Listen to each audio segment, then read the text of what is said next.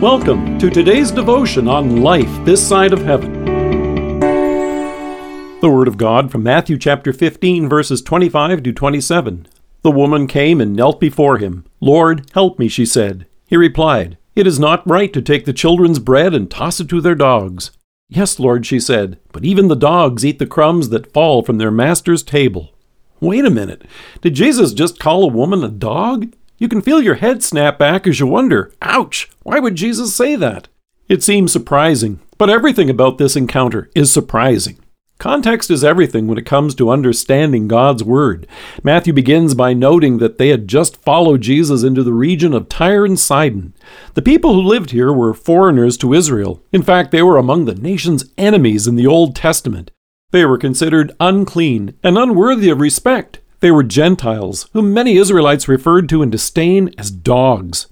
Nevertheless, while they were there, they encountered a Canaanite woman, a Gentile, whose situation was so unbearable that she looked past any possible rebuff she might have expected.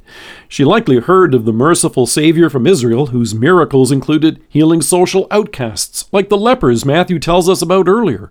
She may have even heard how Jesus healed the servant of a hated Roman centurion, a Gentile, just like her and her daughter. So she cried out, Lord, have mercy. But this was more than simply some desperate person seeking help from anywhere, any shaman or medicine man who happened to make the news. No, she cried out to him as Lord, Son of David. She called out to him as the Messiah, the Savior, the promised descendant of David foretold in Scripture. Sadly, what happened next is not surprising. Not really. Even though it was clear that Jesus had come as the Savior of the world, the disciples were still having a difficult time wrapping their heads around the idea that this included even dogs, like the Gentiles. And Matthew says his disciples came to him and urged him, Send her away, for she keeps crying out after us. So what comes next was as much for the sake of the disciples as it was for the woman pleading before him. He answered, I was sent only to the lost sheep of Israel. And it's true, Jesus' work began there, but would soon continue through the disciples to the end of the earth. How they regarded the folks they would soon encounter would make all the difference in the world. She persisted and pleaded with Jesus, Lord, help me.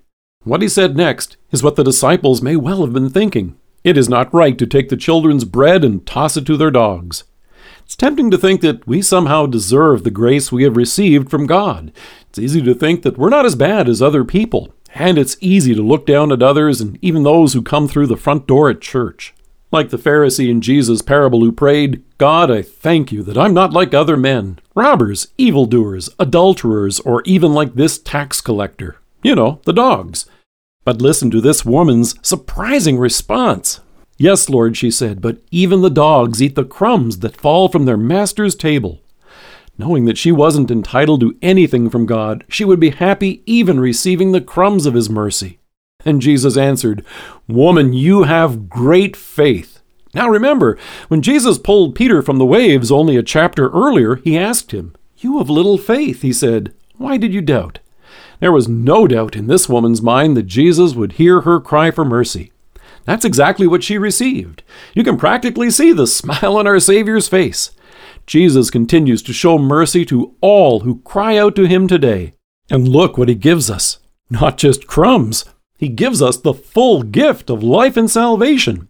The surprise is to be reminded from time to time, like the disciples, that we're a lot like the Canaanite woman. We confess that we are sinful and unclean, but thankfully, we have a Savior who came to give his life on the cross for all people.